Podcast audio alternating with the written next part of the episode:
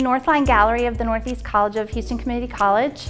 And um, today we had our opening for our faculty show. All the art faculty that teach here for the Northeast College have work here in the gallery. We had an artist talk with the students. They were able to hear a little bit about processes and techniques and media as well as intuitive thoughts about the work.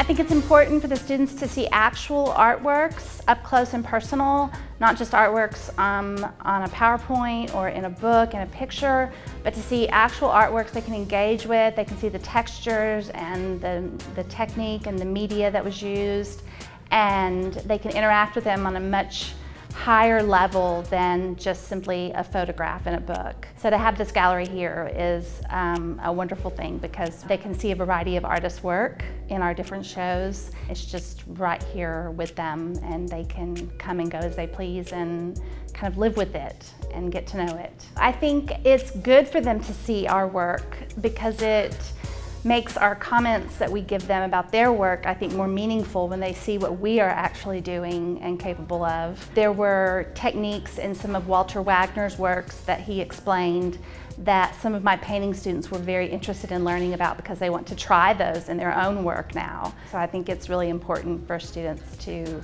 see the art faculty's work.